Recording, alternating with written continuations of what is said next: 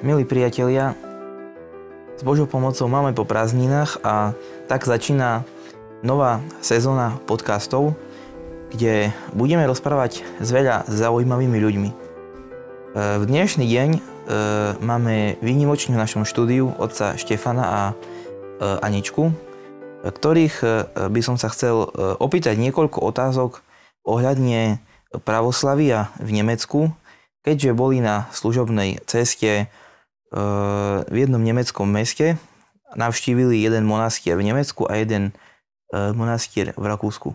Na začiatok by som sa chcel od sa Štefana opýtať, aký bol vlastne cieľ alebo zmysel tejto cesty. No, tak začnem tak, že na pravoslavnej bohosloveckej fakulte je rozbehnutý jeden projekt, v rámci ktorého bolo potrebné navštíviť nejaké vzdelávacie nejakú vzdelávaciu inštitúciu v zahraničí, kde sa vyučuje biblistika, kde sa vyučuje exegeza nového zákona. No a na radu jedného kolegu som si vybral nemecké mesto Tübingen, kde som nikdy nebol a nič som o tom nevedel, tak som chcel ísť niekde do takého neznámeho prostredia, aby som sa možno dozvedel, uvidel niečo nové. No a tak sme sa ocitli na Evangelickej teologickej fakulte v Tubingene. Tübingene v Nemecku. Uh-huh. To bola zároveň aj moja ďalšia otázka, že či, bol, či je Nemecko krajina, ktorú si niekedy chcel navštíviť, či nejakým spôsobom zaujíma niečo na tejto krajine. Áno, pretože raz som niekde počul alebo čítal slova starca Paisia, ktorý povedal, že v Nemecku je veľký potenciál pre pravoslavnú církev.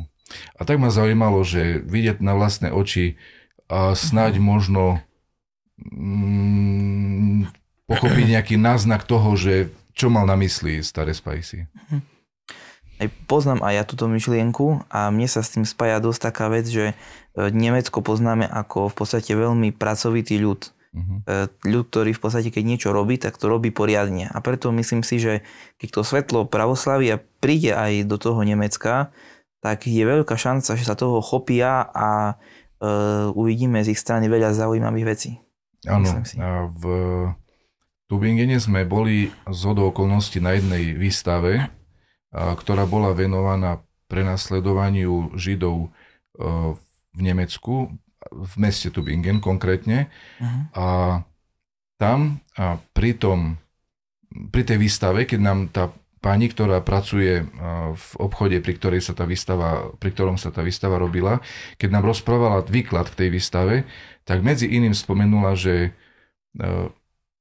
naša história ako Nemcov je síce strašná, ale to a to a to. Potom ďalej hm. pokračovala. Ale budúcnosť môže byť už krásna. Ale budúcnosť môže byť krásna. Že to som chcel povedať, hmm. že mm, možno tam, kde chce zažiariť veľká blahodať, hmm. niekedy aj sa tam narobí veľké zlo cez ľudí a mm, snať sa z toho všetkého zla národ vie aj poučiť a začať celkom inak, hej, že možno v tom je mhm. nejaký zárodok mm, dobra, mm. povedzme, hej, že nejakého takého pochopenia alebo pokania mm. môže sa zrodiť dobro. No áno, veď máme veľmi, by som povedal, vzácne veľký príklad, napríklad e, v osobe Apoštola Pavla, ktorý bol ano. veľkým prenasledovateľom, ako on hovorí sám o sebe horlivý. Ano. No ale potom sa z neho stal človek naozaj s širokým otvoreným srdcom pre všetkých. Ano. Takže takto. Musím spomenúť aj to, že hlavným heslom tejto výstavy bolo to, že je venovaná všetkým, môže tam prísť ktokoľvek aj z iných krajín, avšak je hlavne pre Nemcov. Tak vlastne bola prezentovaná. Vy uh-huh. poznali tú svoju históriu, uvedomovali si ju, možno sa nepoučili. A mal som veľmi dobrý pocit z tej uh, pani, ktorá nám tú výstavu, uh-huh. o, ktorá nám o tej výstave rozprávala. A bola asi zrejme rodená Nemka, ale veľmi to bol príjemný, milý človek, ktorý rozprával uh-huh. s veľkou úctou o Bohu, o cirkvi, o, o národoch, o Nemcoch, o Židoch, o, o, o každom človeku. Uh-huh. A naozaj z nej salalo také, taký pokoj, porozumenie a láska. Uh-huh. Bol tam dokonca taký stojan s fotografiami Nemcov, ktorí vlastne ešte žijú a patrili po svojich predkoch v súvislosti s druhou svetovou vojnou. Kto vlastne boli, na ktorej strane stali. A boli tam veľmi zaujímavé také životné príbehy. Napríklad bola tam jedna žena, ktorá zistila, že nejaký pre, predok proste tam strieľal nejakých nepriateľov národa a tak ďalej. A ona mhm. si to ako keby berie na zodpovednosť a snaží sa teraz pomáhať možno tým národom, ktoré jej Mhm. predok nejakým spôsobom ničil, lebo im nepríjemňoval život. Takže to je také zaujímavé, že vlastne tí ľudia, ktorí teraz žijú, podali nejaké svedectvo, niečo zistili e, z minulosti, e, svoj, zo svojho rodokmene v podstate vypatrali, že kto vlastne bol na akej strane a tak ďalej, Mhm. ako žil a teraz sa s tým snažia niečo robiť, poučí sa z toho možno a tak ďalej. Mhm. Alebo tam bola napríklad mapa a na tej mape boli vyznačené presne domy, v ktorých bývali Židia, ktorých deportovali. Mhm. Čiže ľudia, ktorí prídu na návštevu, si môžu nájsť podľa ulice a podľa domu možno nejakých ľudí, ktorých poznali, alebo ktorí sú potomkami treba z týchto Mhm, ľudí. mhm. Anička, teba by som sa chcel opýtať takúto vec. Viem, že máš e, veľmi rada nemecký jazyk, máš k nemu vzťah. Ako ty si vnímala túto cestu? Lebo viem, že si bola e, vlastne otcovi Štehnovi pomôcť e, aj zároveň s prekladom, keďže vieme, že mm, aj v Nemecku, ako aj v každej krajine sú ľudia, ktorí možno, že vedia po anglicky, možno nevedia a takto. E, v podstate, aký, aký máš ty na to všetko názor, ako sa ti tam páčilo? Mhm. Tak uh, ho, mojou hlavnou úlohou bolo vlastne uh, kontaktovať uh, niekoho z katedier na uh, daných teologických fakultách. Kontaktovala som troch, uh, niektorí sa mi ozvali, niektorí nie teda. Podarilo sa nám stretnúť s jedným nakoniec, tým, Mhm. že je leto, sú dovolenky ešte stále a tak ďalej. A uh, je pravda, áno, zaoberám sa nemeckým jazykom už možno aj 12 rokov, čo je dosť veľa a chcela by som sa v ňom zdokonaľovať, možno sa mu venovať aj naďalej na vysokej škole a študovať vlastne prekladateľstvo, tlmočníctvo, čo sa mi veľmi hodilo, že som mala možnosť ísť Mhm, a počuť mhm. tú skutočnú Nemčinu, že nie len z YouTube, z internetu, Áno, áno, nejakých áno. podcastov. Aká ale- bola reakcia tých Nemcov? Lebo počul som už z viacerých strán, že, e, že vraj Nemci sú takí, že keď e, príde k ním nejaký cudzinec, e, nemajú problém s ním komunikovať v angličtine. Teraz ako myslím vo všeobecnosti. Samozrejme sú takí, sú iní, ale e, ak človek e, s nimi e, chce rozprávať po nemecky, že už má vedieť poriadne. To som naozaj počul z viacerých zdrojov. Nejak sa, nejak sa ti to takto videlo, alebo ako to tam bolo? Mm, Musím povedať, že skutočne veľmi veľa ľudí, s ktorými sme sa stretli, vedeli anglicky. A keď zistili, že sme cudzinci, tak v podstate aj anglicky s nami komunikovali. A tým, že sme boli aj so Štefanom a Štefan väčšinou komunikáciu začínal, alebo napríklad on dohadoval ho- ubytovanie v hoteloch, alebo jedol v reštauráciách, tak väčšinou komunikoval on s nimi. A keď videli Štefana, že rozpráva anglicky, tak rozprávali anglicky potom aj s nami. Mhm. A čo sa týka uh, Nemčiny, tak uh, ja som, mne sa podarilo porozprávať si trošku po nemecky práve na tej evangelickej vysokej škole. A tam som sa porozprávala s jednou vedeckou pracovníčkou na katedre, myslím, že Nového zákona. Ne, neviem, Asi áno. môže byť, Bola áno. asistentkou toho profesora, za ktorým. Áno. A s ňou som sa rozprávala tak dlhšie cestou do knižnice a povedala mi, že moja Nemčina je dobrá. Tak neviem, tak asi sa... No, Určite je to pozbudzujúce, keď rodina Bolo to-. Áno, mňa to neskutočne nakoplo. Samozrejme. Samozrejme, nechcem sa chváliť alebo niečo také, ale tak chcel si počuť reakciu Nemca na V poriadku, moju. Nemčinu, tak Mhm. hovorím, že čo im bolo povedané. Snaď by som povedala, aj keby že ma nepochváli. a vlastne, čo ja viem, tak náš rozhovor bol relatívne jednoduchý. Nešli sme do nejakých hlbších tém filozofických, takže veľmi tam nebolo čo pokaziť, takže možno aj preto ma pochválila. No. O, Možno ešte jedna taká trošku technická otázka. E, Išli ste tam autom? Ako ste zvládali cestu? Ako, ako, ako tam? ako sme zvládali cestu, tak išli Mm. sme autom, áno, bolo to také pre nás asi najjednoduchšie z hľadiska veci pre, uh, a prechádzanie z jedného miesta na druhé, keďže sme Mhm. boli ubytovaní na rôznych miestach, Mhm. stravovali sme sa na rôznych miestach a dosť veľa miest sme aj navštevovali, nielen v jednom meste, ale aj v ďalších. Hm. A išli sme Mhm. vlastne cez Rakúsko, uh, priamo do Nemecka, takže asi Mhm. takto. Celkovo te, téma ciest do zahraničia je teraz e, veľmi frekventovaná, keďže e, síce už končí, ale bolo dovolenkové obdobie. By som sa chcel teda spýtať oca Štefana, kde si naplánovať cestu k oddychu, predovšetkým cez prázdniny, tak aby to bolo bohumilé. E, touto otázkou si ma trošku zaskočil, som nečakal takú otázku. Mm. Tak všetkých, myslím, a, myslím si, že to zaujíma, ktorí no. sa snažíme žiť s Božou pomocou takýmto životom cirkevným. Odpoviem možno nečakane, ale tam, kde nás zavedie Božia prozretelnosť prostredníctvom e, našej práce alebo služby. Mm-hmm. Mne, aspoň mne to takto najlepšie vychádza. Keď ja vymyslím nejakú cestu, to je z toho katastrofa, ale keď idem niekde služobne či už e, cirkevne alebo školsky, to je jedno, a vtedy uh-huh. to je najkrajšie. Alebo ma niekto pozve. Napríklad, uh-huh. že poď e, s nami, pretože ťa potrebujeme uh-huh. na tej ceste, dajme tomu, alebo tam niekoho poznáš, alebo uh-huh. uh, niečo odjesť väčšie potrebujú, alebo mm-hmm. neviem, čokoľvek. Mm-hmm. Čiže keď ma niekto povolá, uh, mm-hmm. nejaký človek, že niečo potrebuje, alebo idem niekoho sprevádzať, alebo prekladať, alebo mm-hmm. tam mám tam nejaký proste mm-hmm. celkom iný cieľ, tak sa vždy snažím popri tých pracovných cestách si urobiť aj pekný mm-hmm. výlet. A tie sú, tieto mm-hmm. výlety sú najkrajšie. A je dobre, ak človek, keď hľadá tu, alebo keď ide na nejakú destináciu, povedzme pracovne, alebo aj za účelom oddychu, povedzme na týždeň, je dobré, aby si hľadal nejaké miesto, kde je chrám, alebo povedzme môže si dať akoby týždeň, že to nejak nevadí. Ako je to? Myslím si, že určite by som nešiel niekde na týždeň, ak by som nemusel, kde nie je chrám v žiadnom prípade. Mhm. Ale chvála Bohu v dnešnej dobe skoro všade sa dá nájsť pravoslavný chrám, alebo aspoň nie ďaleko.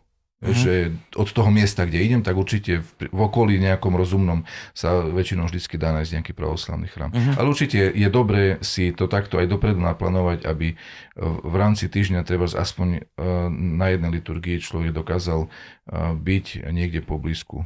Aby nevynechal nie, aby ten liturgický hej, život. Minimálne teda aspoň uh-huh. tú nedelnú liturgiu. Treba. Uh-huh. Anička, teba by som sa chcel opýtať, uh, v dnešnej dobe, alebo myslím si, že je to aj celkovo naprieč dejinami, je tu stále otázka mladých ľudí a otázka chrámu. Uh, vidíme, že častokrát ľudia starší, alebo takéto viac menej, takýto pohľad je v národe zaužívaný, že väčšinou ľudia starší chodia do chrámu, že v chráme nie je zaujímavo. Aký máš na to pohľad ty? Čo si ty myslíš o, o mladom človeku, ktorý povedzme je plný energie, vyhľadáva zaujímavé veci, ako ho môže zaujať chrám? Ako ho môže zaujať církev? Dôležité možno je, aby uh, sa mladý človek cítil ako súčasť tej farnosti, uh, toho života na farnosti, uh, mal okolo seba ľudí, ktorí ho podržia a ktorí ho zavolajú aby mal možno nejaké úlohy na tej farnosti a toho môže tak udržať a povzbudiť v tom, aby vždy tú vieru hľadal, ten chrám, aby hľadal. Myslím si, že je veľmi dobré, keď sa mladí ľudia zapájajú do cirkevného spevu alebo vytvárajú rôzne skupinky a venujú sa možno tým deťom alebo starším, robia si nejaký program pri chráme. Myslím, že to ich vie tak povzbudiť a pomôcť im ešte v tom mm. zarodku nejako sa udržať, keď ešte nie sú možno tak úplne uh, pripútaní k tomu chrámu a viere. Mm. Myslím si, že to je také veľmi podstatné, keď majú okolo seba ľudí, ktorí ich podržia, podporia, zavolajú a keď majú vlastne nejakú tú úlohu v chrame. To ich vie si myslím veľmi tak povzbudiť. Mm-hmm. Ako, ako si udržať v podstate ten zápal, pretože častokrát rôzni mladí ľudia prídu na nejakú akciu, ako je vsenočné, ako je tábor, a potom nejak tak možno do týždňa, dvoch to vyhásne, alebo je to také slabšie. Ako si, to, ako si ten, ten, ten plameň Božieho ducha udržať v sebe? Mm-hmm. Čo by si nám povedal, ako, ako v podstate mladý človek, ako, ako, ako to riešiť?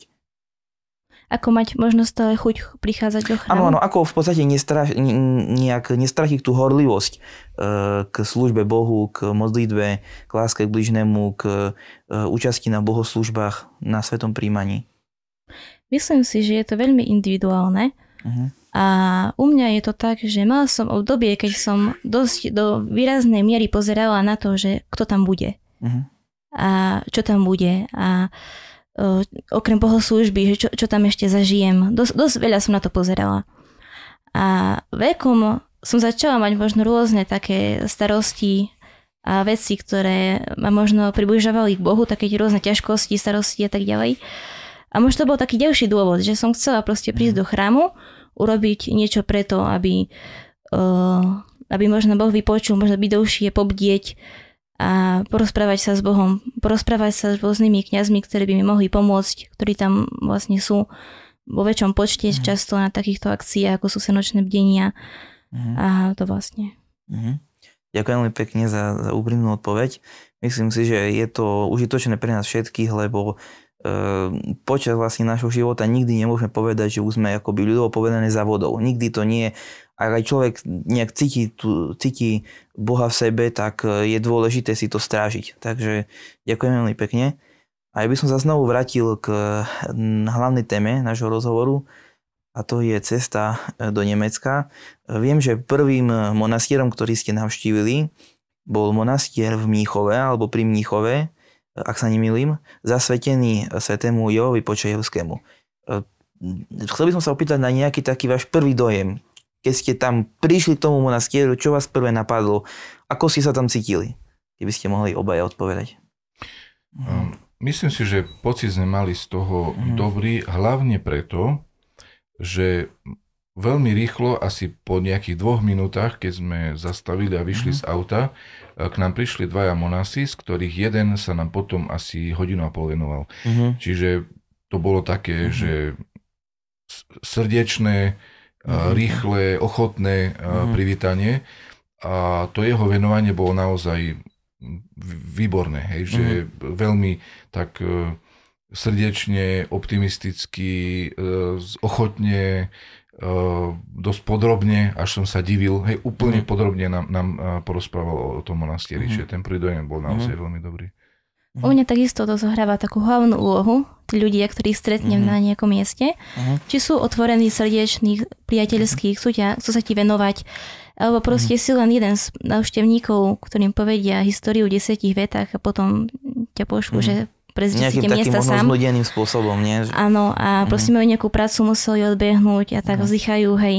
A to by som veľmi rada povedala, že uh, ak by, si ma, ak by si mi dal otázku, čo sa mi páčilo v Nemecku a v Rakúsku a celkovo na tom trojdňovom výlete, tak by som povedala, že ľudia. Pretože uh, čakala som, akí budú, či budú chladní, uzavretí, alebo naopak veľmi priateľskí a budem mať z nich dobrý pocit.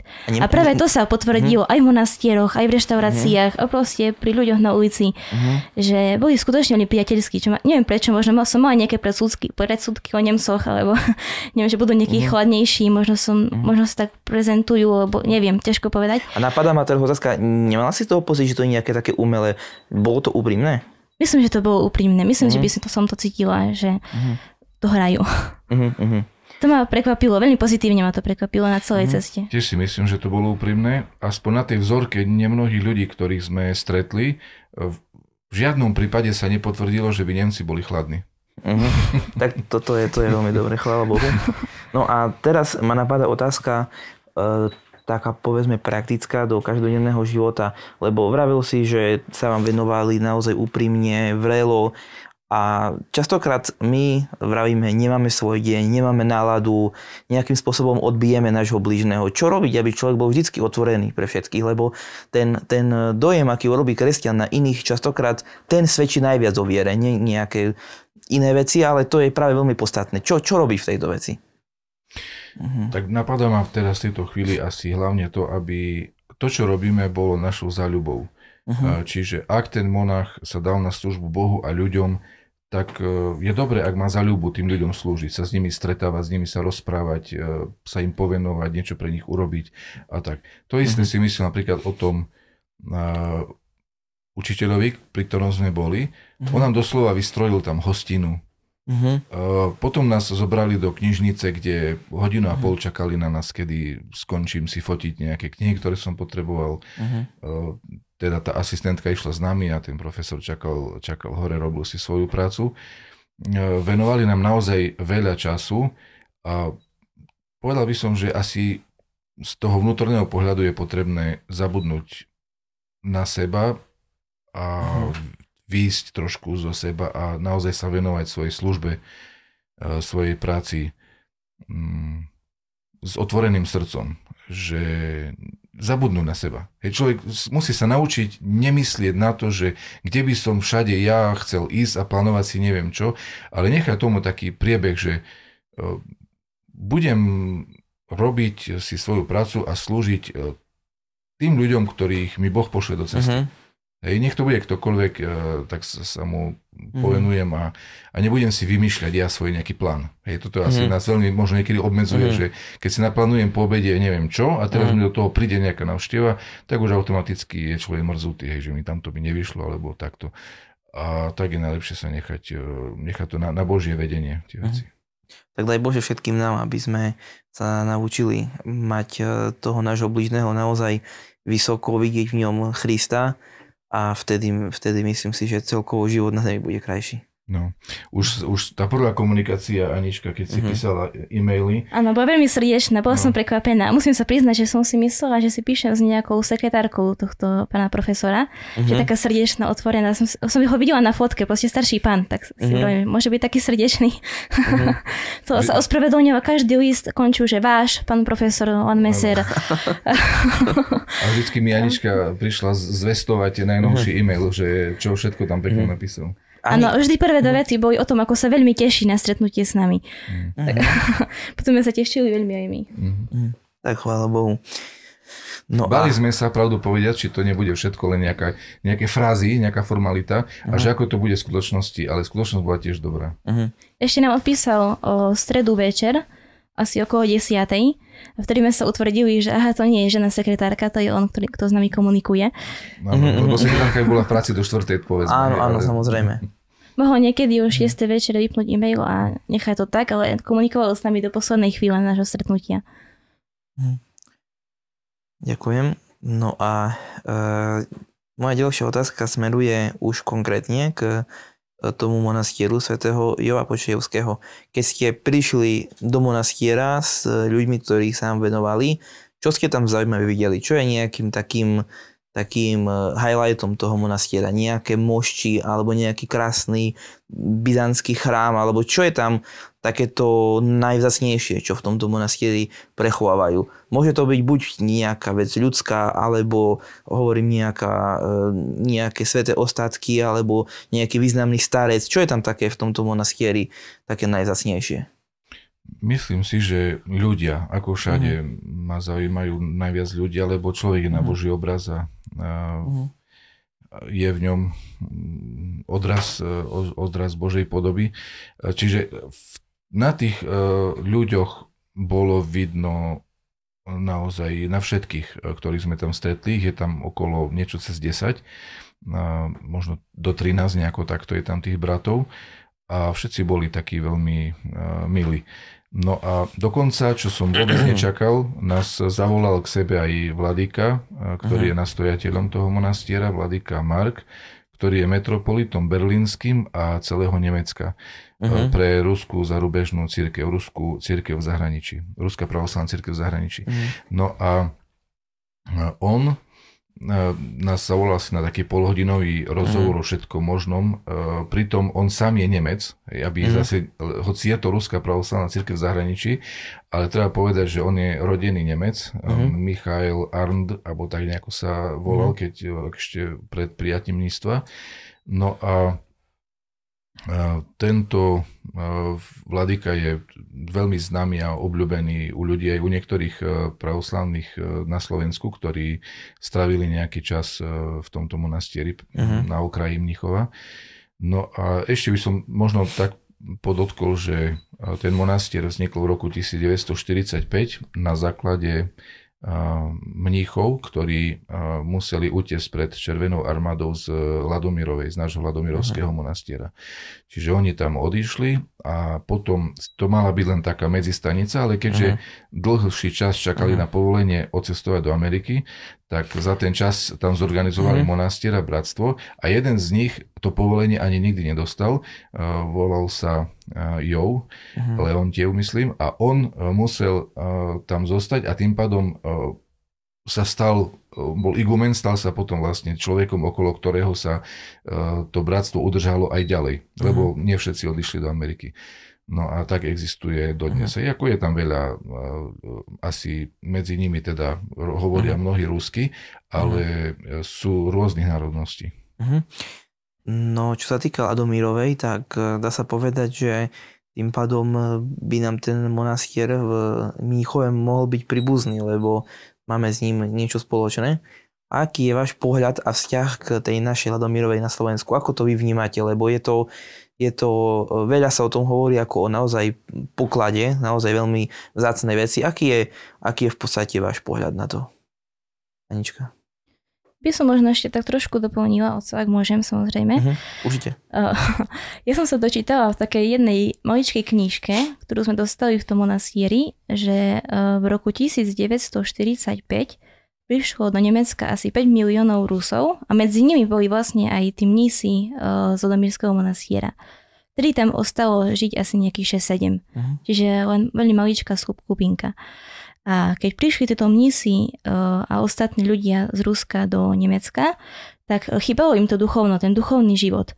A vlastne preto aj v roku 1946, rok na to, vznikol monastier, v ktorom sme aj my boli uh-huh. a, a za, začali sme zaoberať knih tlačiarstvom okamžite, uh-huh. pretože potrebovali duchovne povzbudiť tých Rusov, ktorí prišli do Nemecka a veľmi im to chýbalo a preto sa tam začali tlačiť rôzne uh, bohoslužobné texty, papierové ikonky dokonca, uh, časopisy a rô, rôzne veci, ktoré pomáhali priblížiť Boha tým ľuďom, ktorí prišli z Ruska, možno z nejakého pravoslavného prostredia, chodili predtým možno do chrámu, teraz prišli do Nemecka, bolo im ťažko.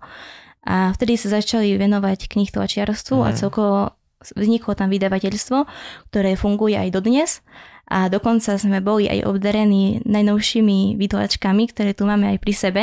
Ja som napríklad dostala veľmi peknú uh-huh. knihu žalmov po nemecky, čo ma uh-huh. veľmi potešilo, pretože takýto je presný preklad, myslím, že z grečtiny uh-huh. do nemčiny. Potom sme dostali uh, služebník, potom sme dostali liturgiu svätého Jana Zatoustého preloženú do nemčiny rôzne také časopisy, ktoré, ktoré oni doteraz vydávajú. Uh-huh, ďakujeme, k tomu sa dostaneme. Áno, ešte sa k tomu dostaneme. Uh-huh. A to je, to je vlastne to, čomu sa hlavne venujú v tomto monastieri. Mm. A okrem toho sa venujú aj výrobe sviečok, chovajú včely a rôzne také ďalšie práce, ktorými sa venujú. Myslím, že čo si aj zo striebra vyrábajú nejaké také predmety. Takže to nám všetko poukazovali, čo bolo super, že sme videli, že čím vlastne oni žijú.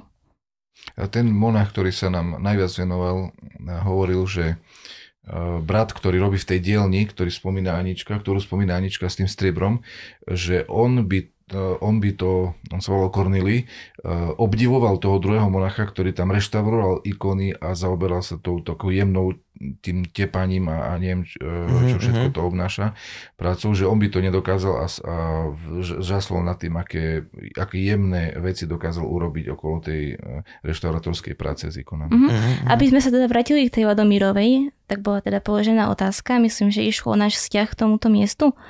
Áno, no, aký máte na to pohľad? Mm-hmm. O, tak sme veľmi radi, že máme takúto historickú pamiatku, taký pamätník na Slovensku, takú, takýto významný, že je tam roz, veľké množstvo rôznych ostatkov, že je to miesto, kde žili významní ľudia. A momentálne myslím, že je to farnosť, kde je neviem presne koľko ľudí, že aká, aká je veľká, ale každoročne tam prichádzajú možno 150 putníkov tam prichádza, keďže sa koná um, púť zo Stropkova do Ladomírovej, teda mne, mne sa vlastne spája to miesto s púťou.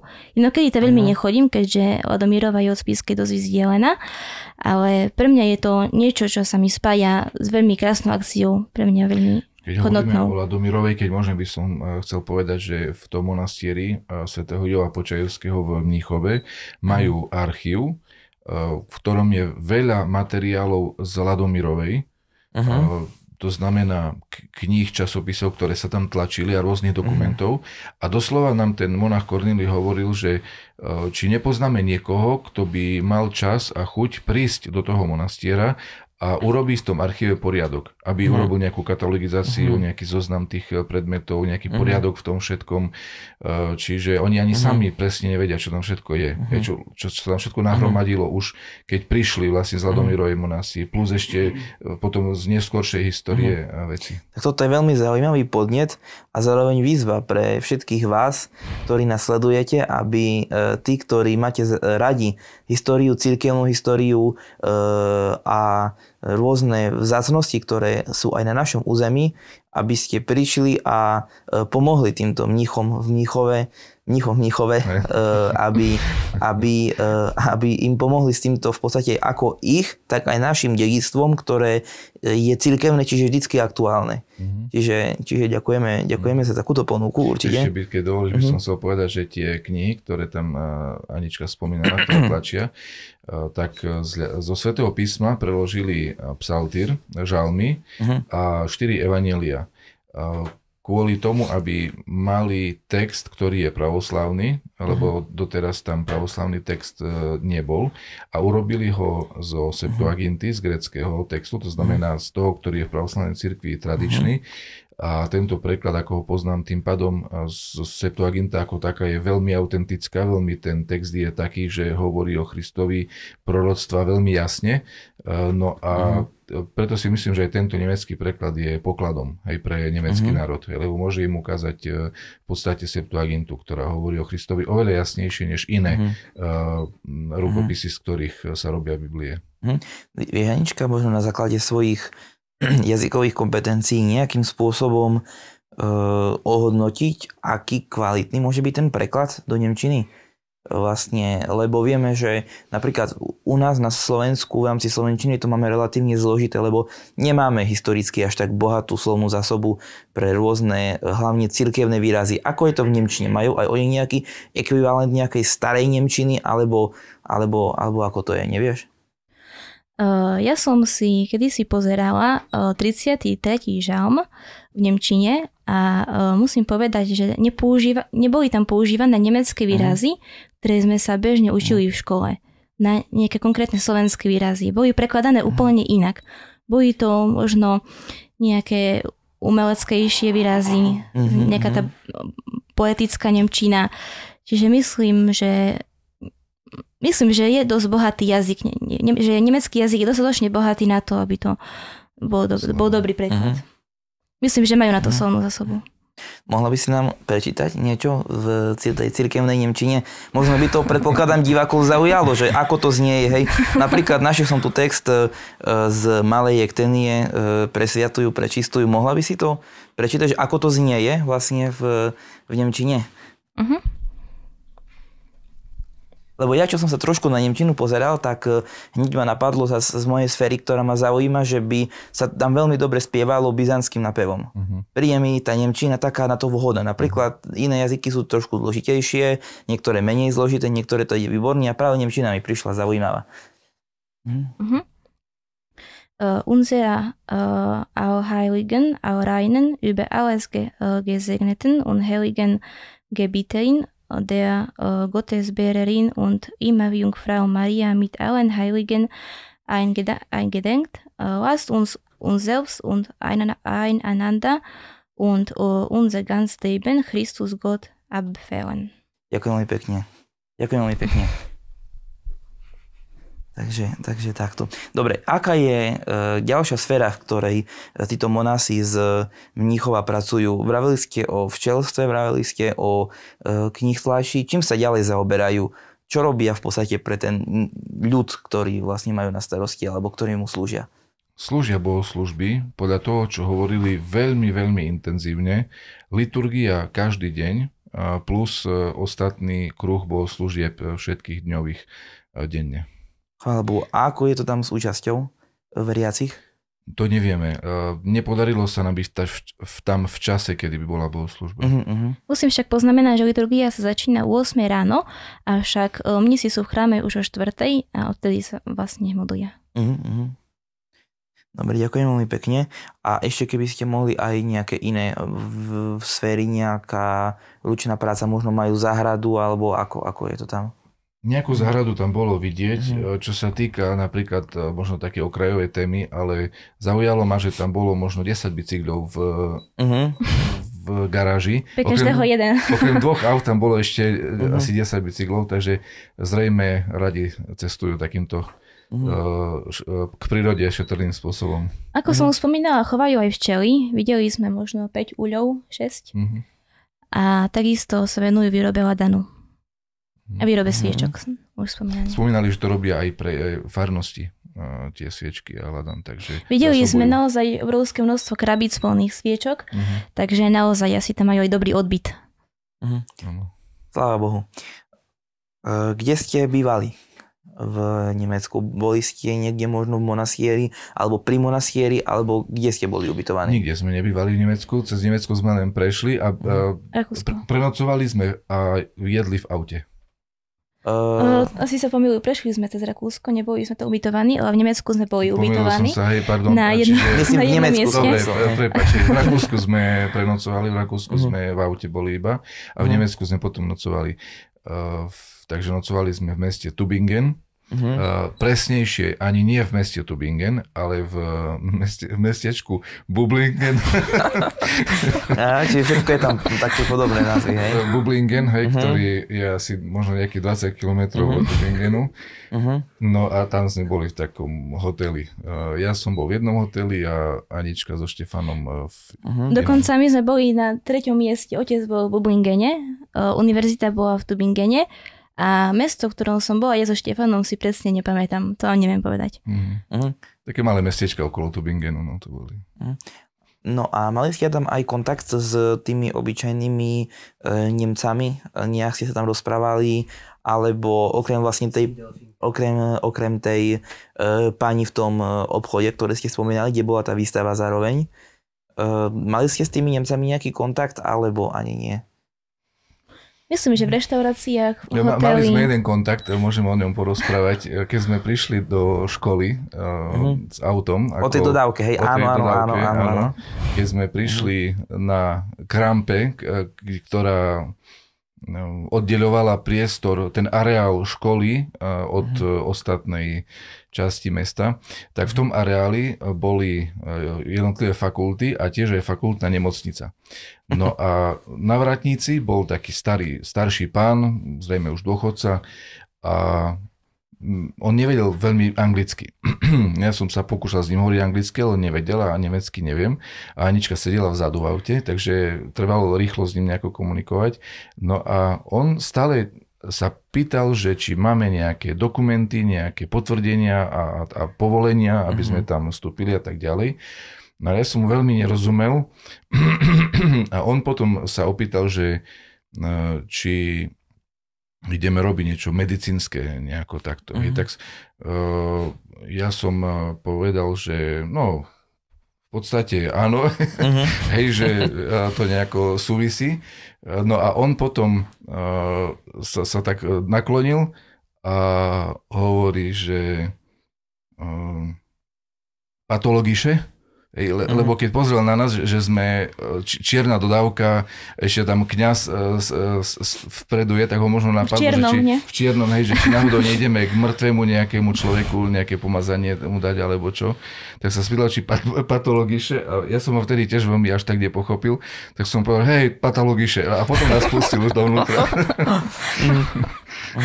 No a čiže možno bolo zvláštne, nie? že potom ste sa vydali tam iným smerom v rámci, v rámci toho... On už nevidel, lebo Už, tá areál je veľký, tam sme do, po uličkách išli ďalších. Uh-huh, uh-huh. No a e, ďalšia otázka, ktorá by ma zaujímala je, e, či ešte v súvislosti s vlastne na, vašou návštevou v Nemecku, e, či ste navštívili aj nejaké iné možno pamiatky alebo miesta e, v svetskom slova zmysle, nejaké muzeum alebo niečo také. Múzea a galerie sme ani veľmi nenavštevovali. Myslím, že tá výstava bola jediným takým miestom, ktoré sme navštívili. Inak... No, e, pretože to bola, bolo súčasťou jedného Mhm. obchodu, do ktorého sme zašli a myslím, že sa k nemu aj vrátime v rámci nášho rozhovoru, Mhm. pretože bol vynimočným Mhm. miestom takisto v rámci nášho výletu do Nemecka, ale uh, ak si vám spomenul na nejaké pamiatky, ktoré sme videli, tak jednoznačne by som povedala, že centrum mesta bolo takou jednou veľkou historickou pamiatkou a veľmi nás zaujalo svojou architektúrou. Bola to vlastne radová zastavba rôznych domčekov, dosť vysokých, ktoré boli e, veľmi pekne farebné. Ka- Každý, každý, každý domček bol inej farby. Tie farby boli veľmi pekné a la- ladili k sebe. Uh-huh. Mali tie domy strašne veľa okien. O, na každom okne bola okenica A kvety? a, a, a kvety, áno. A strašne veľa poschodí. A tie poschodia boli úplne až povrch. Čo bolo veľmi zaujímavé, pretože strechy boli maximálne špicaté. Mhm. Takže nevieme si predstaviť, čo vlastne môže byť na tom úplne najvrchnejšom poschodí. A tých poschodí bolo veľmi veľa, 6, Mhm. 7 a tak poschodí Mhm. na bežných Mhm. úzkých uličkách. Hej. A ešte k tomu, ako je možné aj tu na tom obrázku vidieť, že čím vyššie, tým viac ten dom vystupoval do ulice. Čiže tie ulice Mhm. boli dole ešte ako tak široké, ale smerom hore sa zužovali. Lebo tie Mhm. domy oproti sebe boli vďaka tej fasáde takej kaskadovitej stále bližšie. Mhm. Mhm. Takže vlastne architektúra centra mesta nás zaujala. Bol tam aj chrám e, svätého Jakuba, taký centrálny, ale doňho sme sa nedostali, alebo sme prišli asi pol hodiny po zavretí. No a boli tam takisto aj pravoslavné chrámy, nejaké sme našli na internete, ale tu už sme nestihli takisto ich navštíviť, Mhm. sme išli potom, e, museli sme odcestovať už naspäť a po ceste domov sme e, navštívili ďalší monastier, o ktorom porozprávame neskôr, Mhm. kde sme boli na večerni. K tomu monastieru môžeme hneď aj prejsť. To Ešte chcel- možno o tom obchode by Hej. sme e, To- povedali pár slov, som- Anička, si začneš? Určite. Uh, išlo o jednu predajňu, v ktorej sa nachádzali rôzne uh, náboženské predmety, ale nie v zmysle, že nejaké ikonky alebo kadidlá, ladany a podobne, ale boli to veci bežného života, uh, ktorých cieľ, podľa, a podľa mňa cieľom tejto predajne je priblížiť ľuďom možno to náboženstvo a Boha pomocou úplne bežných každodenných uh, vecí. Napríklad sme tam kúpili túto fľašu, na ktorej je napísané viera, nádej a láska. Veľmi sa nám to zapáčilo, pretože vieme, že, to má svoj, že tieto slova majú svoj význam. Takisto tam bola... tam bola ešte jedna fľaša? Áno, ešte jedna fľaša tam bola, Mhm. na ktorej bolo napísané, že s Bohom je všetko možné. A teraz som, Mhm. som si povedala, že je to krásne, že človek Mhm. je, je niekde napríklad v škole a pri sebe takúto fľašu a je na, je, na, je na nej napísané, že s Bohom je všetko možné. Myslím, že to je veľmi pozbudzujúce a človeku to môže Boha pripomenúť. Alebo rôzne také narámky, alebo Biblie, alebo vyslovene Mhm. púzre na okuliare. Všetko Mhm. to vlastne bolo s nejakým pekným napisom, alebo s citátom zo svätého písma. A myslím si, že to zo- zohráva to veľkú úlohu. Možno je to taká úplne bežná vec, ale pre niekoho to môže niečo znamenať, že možno v nejakej ťažšej chvíli uvidí pozbudzujúce slova z Evanília na, na pozrené okuliarov vyslovene. Veľmi sa mi páčila myšlienka vzniku tohto Alebo obchodu. poháriky s rybkou, dajme tomu, hej, ktorá Mhm. vieme, že je symbolom Isusa Krista. Alebo taký náramok, na ktorom je napísané buď svetlom. Hej, taký Mhm. kožený náramok e, pre ženy. No a ešte ma tam zaujalo veľmi jedna, zaujala veľmi jedna kniha. Ja som si ju nekúpil, lebo bola v Nemčine a neviem po nemecky, ale bola veľmi, veľmi nádherná a to bol taký obrovský psaltír, žaltar, Mhm. eh, hrubý, velikánsky, eh, ktorého myšlienka bola taká, že na každej dvojstrane bola nádherná fotografia eh, na vysokej úrovni, aj technickej, aj umeleckej, ktorá zobrazovala niečo z nejakého žalmu.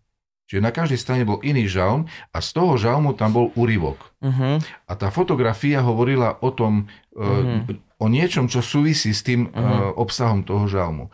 Z rôznych uh, pekných vecí, aj ťažkých vecí, hej, že boli tam treba niečo, nejaký úraz, alebo krásna príroda, alebo uh, ani si neviem spomenúť teraz aj všetko možné. A všetky tie, tie fotografie boli veľmi dojemné, aj ve- veľmi Mhm. krásne. Tak ma to aj inšpirovalo, že snať možno niekedy niekoho na- nasmerujem na, na takýto žalta, že by vyšiel Mhm. možno aj v Slovenčine niekedy. Mhm.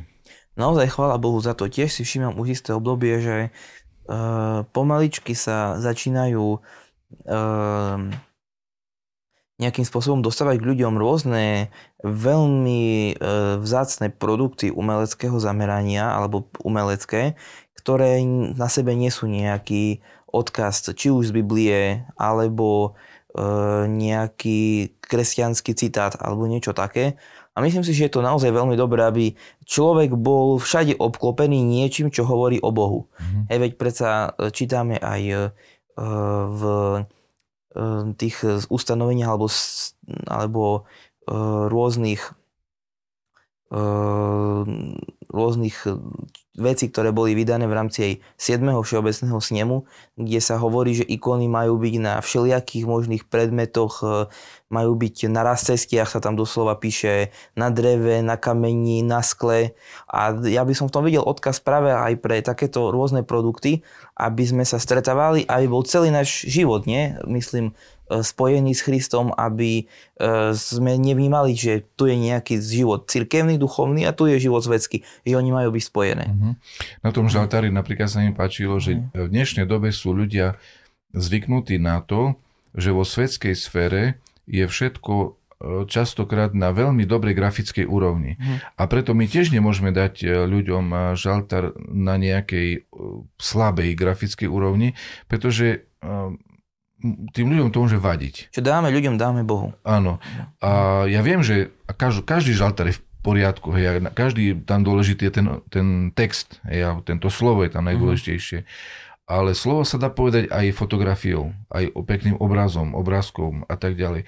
A pre dnešných ľudí si myslím, že by sme mali výjsť v ústrety tomu, na čo sú dnešní ľudia zvyknutí a robiť veci tak kvalitne, aby ich to neodradzalo. A aby aj tie fotografie im e, pomohli pochopiť zmysel žalmu. Lebo na tej fotografii si to vedia predstaviť. To boli fotografie zo súčasnosti. Mhm. A tak si vie ten človek povedať, že aha, tak to je o tom, a to aj dneska sa nás týka a hneď na tých fotkách vidíš, že áno, je to o nás. A tiež e, tie fotografie majú takú e, vypovednú lehotu, že dokážu zapôsobiť. Hej, uh-huh. tak ako aj filmy, aj obrazy sa robia, aby čo najviac zapôsobili, uh-huh. tak aj e, ten žaltar potom dokáže zostať si myslím, že dlho v pamäti človeka. Uh-huh. A v čom možno robíme chybu, že častokrát to, čo dávame Bohu, alebo to, čo robíme pre blížnych, je také neporiadne, nekvalitné. Čo, čo, čo, čo treba zmeniť v našich životoch, aby človek vždycky to, čo urobil, robil dobre a aby e, to dobro, ktoré robí, bolo aj na adekvátnej úrovni. Čo si o tom myslíte, skúzanička? Mm. Povedzme, že tu si treba pripomínať stále tú myšlienku, že to, čo dávame ľuďom, dávame Bohu a Bohu by, Boh nám dáva veľa vecí dokonalých. Teda všetko, čo nám dáva Boh je dokonalé. Aj svet, ktorý stvoril, aj celý náš život je dokonalý. Každá jedna chvíľa, slnko, vzduch, ktorý dýchame, všetko, je to, všetko sú to veci dokonalé. Dokonalé Božie dielo. A preto, aby, aby sme mali aj my ostatným ľuďom takto ako keby to vrátiť. Že im nedáme niečo, čo je nekvalitné, zlé alebo vadné, ale dáme im to najlepšie, čo môžeme. Je naozaj veľmi pekná myšlienka. Daj Bože, aby sme aby sme nejakým, nejakým spôsobom sa naučili e, žiť, e, žiť s Bohom e, svojím spôsobom poriadne. Hej. Znamená prácu, ktorú robíme, aby sme robili so zápalom a, a naozaj mm-hmm. kvalitne. Dnes, v dnešnej dobe mm-hmm. sme technicky vyspeli, ale duchovne veľmi slabí. A ten žaltar je práve taký, že ten text biblický je tam maličký, ktorý človek dá ako zvládne Uh-huh. Hej, ten, tých, tie štyri riadky si nejako už dokáže prečítať a, a splňa to jeho požiadavky na, uh-huh. na kvalitný obraz. Hej, že uh, taký, taký, také mlieko duchovné uh-huh. pre ľudí, hej, ktoré no, je pre nich adekvátne, pretože tvrdý pokrm by nestravili, by ich to zlomilo. Aj tam bolo veľa kníh, aj e, videí a DVDčiek a takýchto e, filmov, e, ktoré ani neboli primárne úplne, že o Biblii, hej, alebo niečo také, že úplne, alebo o nejakom svetom. Ale boli to pekné príbehy o dobrých ľuďoch, povedzme, hej, v ktorých je opísaná láska alebo nejaká dobrá vlastnosť. Mm-hmm. Mm-hmm. Ono nie je jednoduché možno vziať si tú Bibliu, ktorá je napísaná na husto, maličkými písmenkami. Mm-hmm. Niekto to jednoducho nezvládne. Otvorí si to a zistí, že proste je to na neho strašne veľa. Mm-hmm. A keď ostane do rúk nejakú knihu, ktorej sú pekné obrázky, ako vravíš, a je tam fakt mali, maličko toho textu, tak myslím, že je to pre neho atraktívne a mhm. dokáže to prijať. Uh-huh. Spracovať a možno aj aplikovať do svojho života. Uh-huh. Chvála Bohu, no čas eh, pomaličky sa nám eh, míňa, preto by som ešte chcel uh, začať tému monastiera, v ktorom ste boli v Rakúsku. Môžete nám povedať o ňom bližšie niečo, komu je tento monastier zasvedený a čo sa vám v tomto monastiere najviac páčilo? Monastier sa nachádza 40 5 kilometrov od e, hranice, od hraničného prechodu Jarovce pri Bratislave smerom uh-huh. na juh. Čiže relatívne veľmi blízko Slovenska. Je zasvetený svetému Pajsiovi Svetohorskému, teda celý monastier, s tým, že hlavný chrám je potom v ňom zasvetený svetému apoštolovi Bartolomejovi a jedna kaplnka pokrovu pre svetej Bohorodičky. Uh-huh. No a čo tam bola, ešte aká bola otázka? Čo zaujímavé ste tam zažili, možno s kým ste zaujímavým rozprávali? Uh-huh. Čo sa týka rozhovoru s mníchmi, tak my sme vnímali ich ako ľudí len z hľadiska ich vyjadrovania, úsmevu, alebo z hľadiska tónu ich reči a tak ďalej, pretože mních, s ktorým sme trávili čas, rozprával grecky. Uh-huh. Čo bol pre nás so Štefanom problém. Ale bol som... Pretože áno, ovládal strašne veľa cudzích jazykov, ale vybral si grečtinu. teda Ocko vybral grečtinu. ja som s ním rozprával dosť dlho, tak pre mňa to bolo najľahšie. Tak povedz nejakú uh-huh. zaujímavú myšlienku hodnotnú pre nás z našho rozhovoru. Dobre, poviem hlavne myšlienku z, od starca, ktorý hoci má rakovinu a je liečený už asi rok a pol alebo dva roky na rakovinu a predčasom mu aj vypadli všetky vlasy a brada, mal predtým bradu skoro po pás a teraz nemal skoro žiadnu, ale je veľmi, veľmi si myslím hodnotnou osobnosťou duchovnou.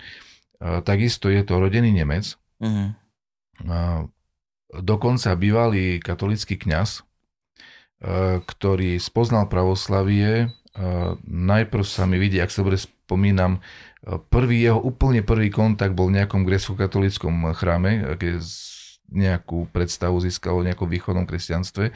Potom získal ďalšiu predstavu od už pravoslavných inštitúcií v Nemecku, potom v Rakúsku a potom išiel na Atos a do Grecka a už uh-huh. a tak ďalej a tak ďalej sa to všetko navaľovalo. No a nakoniec potom aj e, študoval na pravoslavnej uh-huh. škole, ak si dobre pamätám v Grécku. No a takisto vie veľmi veľa jazykov. No a ja som sa ho opýtal, aby sme teraz prišli k tej myšlienke zaujímavej, ja som sa ho opýtal, že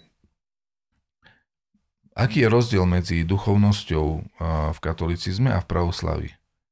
Lebo on to môže povedať asi najfundovanejšie, nakoľko full zažil, si. hej, si prešiel uh, spiritualitou katolického kňaza, hej, a teraz je uh, pravoslavný kňaz, hej, je, je romonach.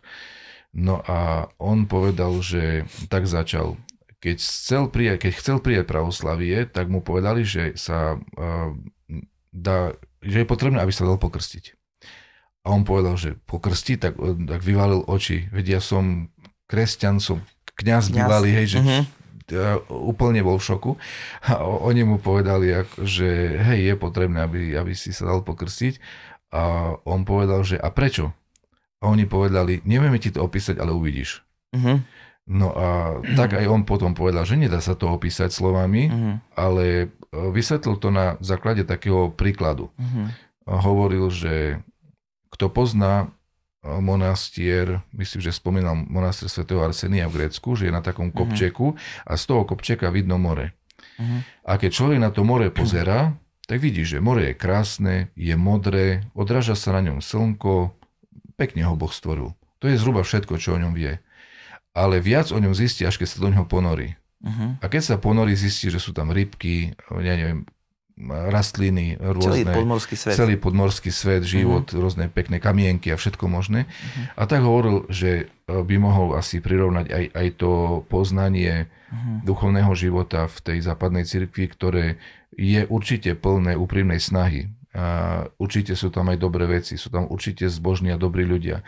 Ale to poznanie je, je slabšie, je povrchnejšie, je také skôr vonkajšie a v pravoslavi až e, po tom krste pomaličky začal sa vhlbovať oveľa hlbšie a mhm. spoznávať veci, ktoré, o mhm. ktorých dovtedy ani netušil. Hej, takže mm-hmm. takto asi on vysvetlil.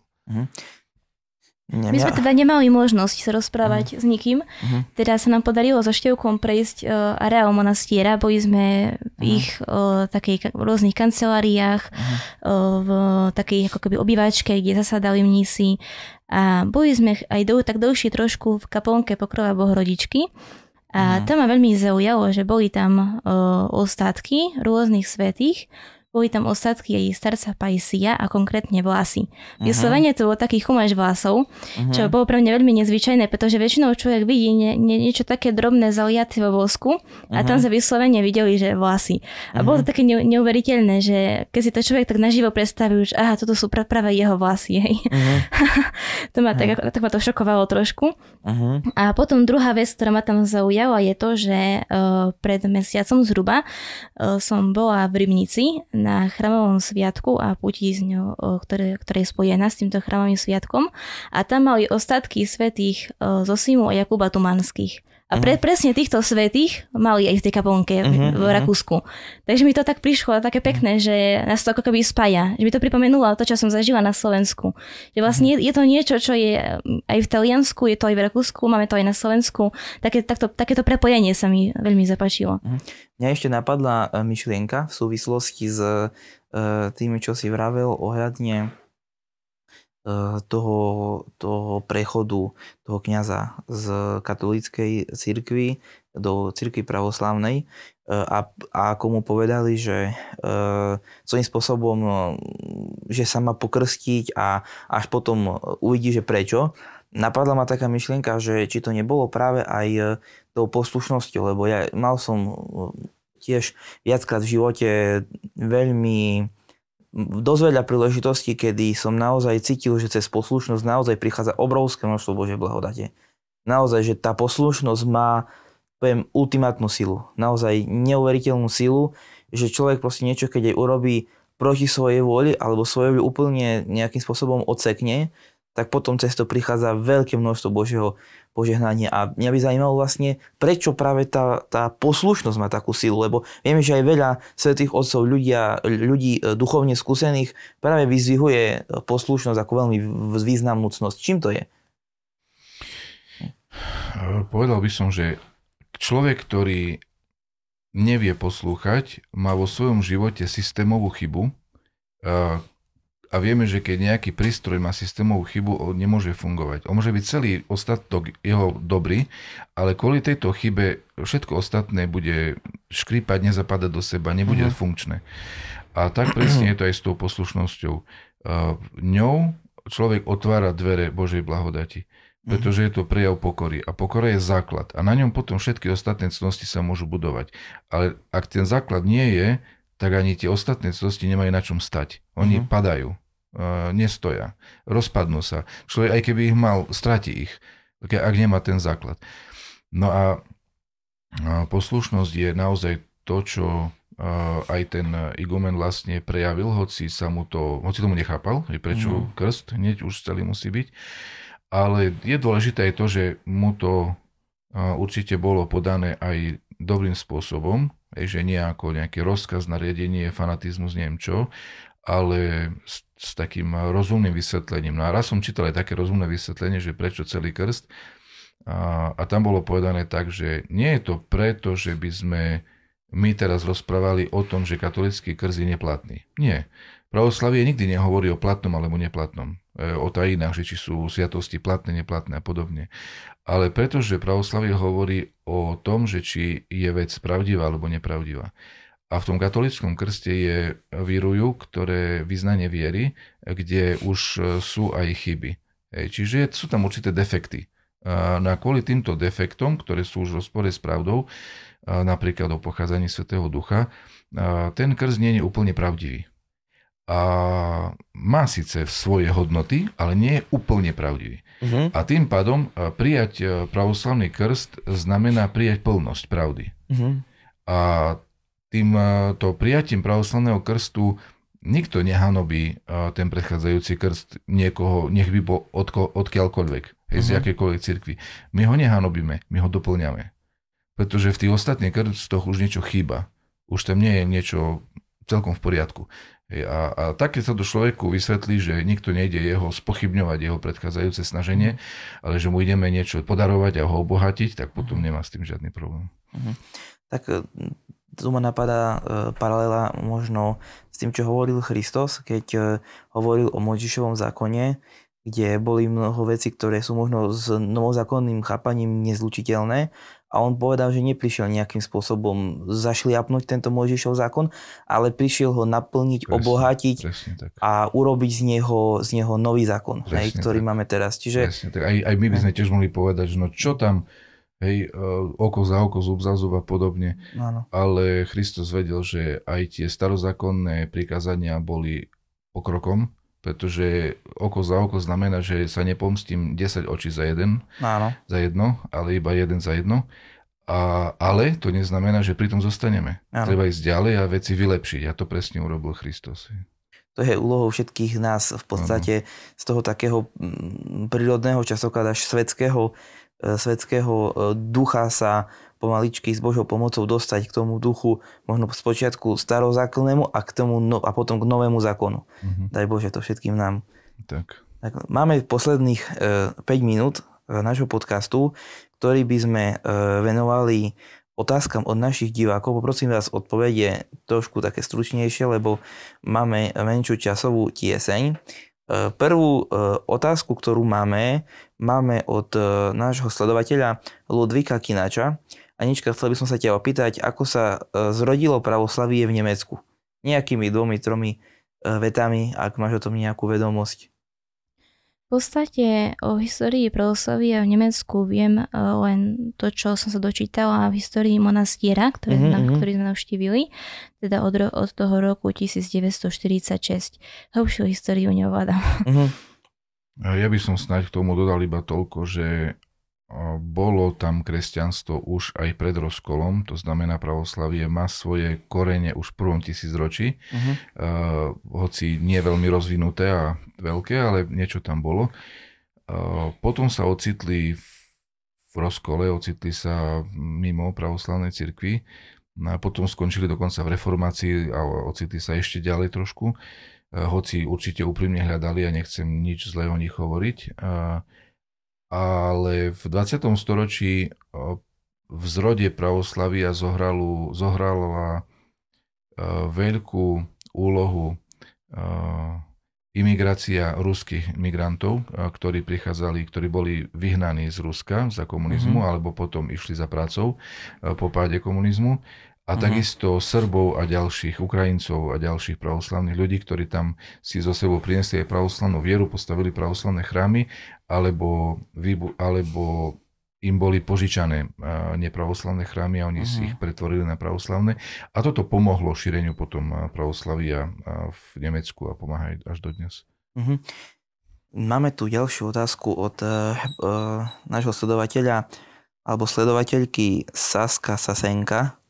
Uh, možno jednu vetou, keby ste mohli obaja uh, povedať, čo vás tam najviac zaujalo. Nejaká taká jedna vec. Už sme rozprávali o veľa veciach, ale tak zhrnúť to jednou vetou. Mhm. A ja som mala možno v minulosti také trošku predsudky voči uh, tým ľuďom na západe, že som si vravila, že Ukrajina, Rusko, Srbsko, Grécko, že tam sú tí pravoslavní. A potom, keď som Mhm. napríklad šla niekde, do, Vie- niekde uh, do Viedne, alebo teraz do Tubingenu a som si hľadala nejaký pravoslavný monastier, tak stále mi vyšlo, že uh, ruský monastier, grecký monastier, srbský monastier, bulharský monastier. A čo ten nemecký? Hej. Preč, prečo nie je nejaký chrám proste, že chrám? Mhm. Alebo teda uh, nerozprával o monastieroch o chrámoch, pardon, že bol tam ruský, ruský chrám, srbský chrám a tak ďalej. A tak som si myslela, že asi vlastne tí emigranti tam zakladajú tie chrámy a monastiere. A čo tí Nemci, hej, čo tí Rakúšania a tak ďalej.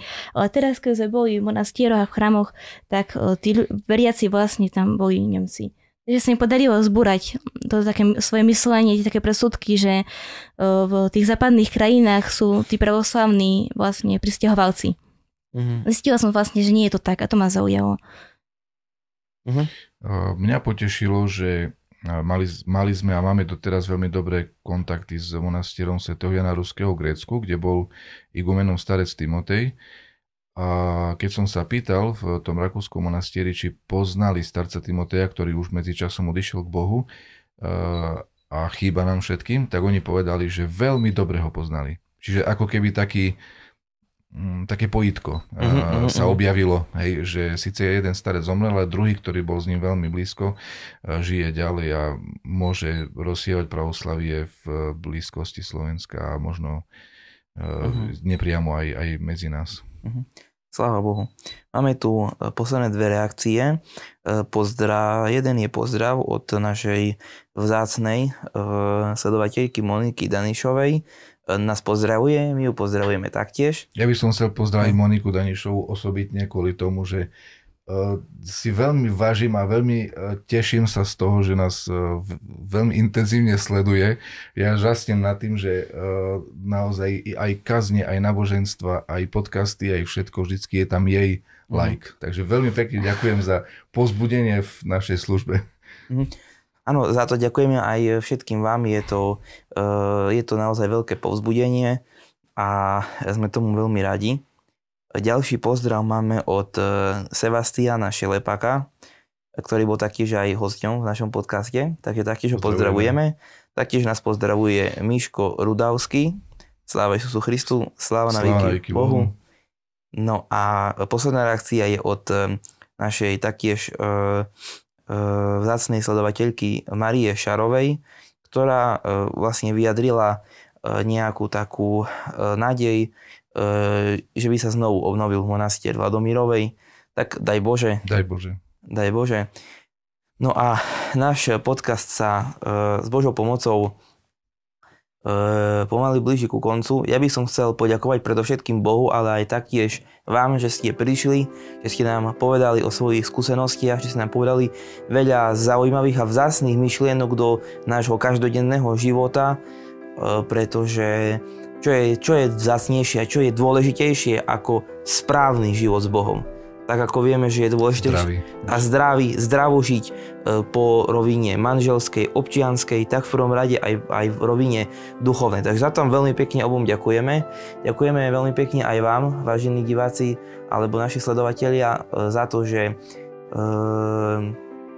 ste tu boli spolu s nami. Tešíme sa s Božou pomocou na vás aj na budúce v tomto podcastovom štúdiu. Nech, nech e, nám všetkým e, Hospod Boh e, požehná pekný ďal, alebo spokojný ďalší týždeň a nech nám pomôže toto dielo, ktoré sme dnešný deň začali, túto novú sériu podcastov s Božou pomocou nejakým spôsobom ďalej, aby, aby fungovala ďalej, aby bola na spasu pre nás všetkých. Daj Bože. Daj Bože, ďakujem. Aj pozdravujeme.